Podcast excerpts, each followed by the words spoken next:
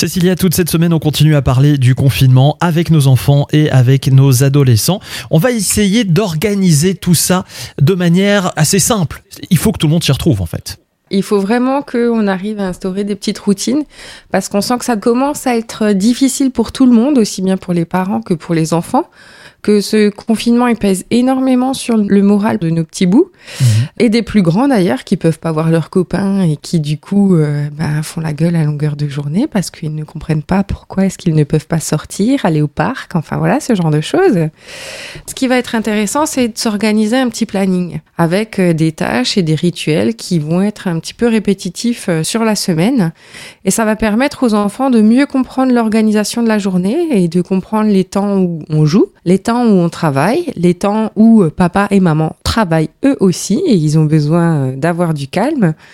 Et ça va permettre vraiment de poser voilà une, certaine routine qui va créer un réconfort à l'enfant. Parce que ben source d'angoisse et c'est source de stress de ne pas savoir ce qui va se passer pour eux.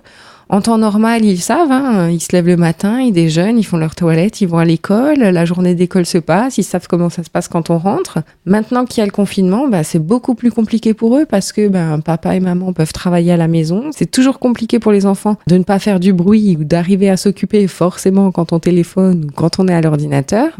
C'est pareil pour tous les enfants, hein. il n'y a vraiment pas de recette miracle. Par contre, il va falloir être vraiment beaucoup dans la communication et créer ce planning avec eux pour que eux aussi puissent être maîtres de leur planning, de leur emploi du temps et euh, instaurer eux aussi euh, certaines règles qu'ils auront choisies.